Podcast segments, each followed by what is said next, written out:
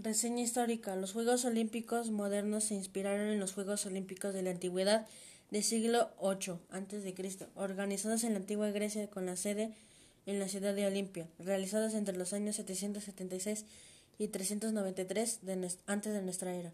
En el siglo diecinueve surgió la idea de realizar unos eventos similares a los organizados en la antigüedad, los que se contratarían principalmente gracias a las gestiones del noble francés Pierre Fredy, Barón de Coubertin. El Barón de Coubertin fundó el Comité Olímpico Internacional, C O I, en sus siglas en inglés, en mil ochocientos noventa y cuatro. Desde entonces, el C O I se ha convertido en el órgano coordinador del movimiento olímpico, con la Carta Olímpica que define su estructura y autoridad. Participantes. Participan en total doscientos seis países y junto con el anfitrión.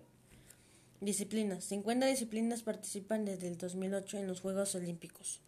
Ventajas. Es una competencia esencial del deporte. Nos ofrece un espectáculo fenomenal. En no violencia en los Juegos Olímpicos. Los reconocimientos. Desventajas. El nacionalismo y la competitividad.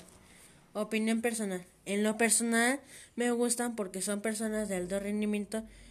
Todos estos años el trabajo se ve reflejado, aunque no se le puede asistir dos o tres veces a ese evento. Espero que en este año se puedan realizar.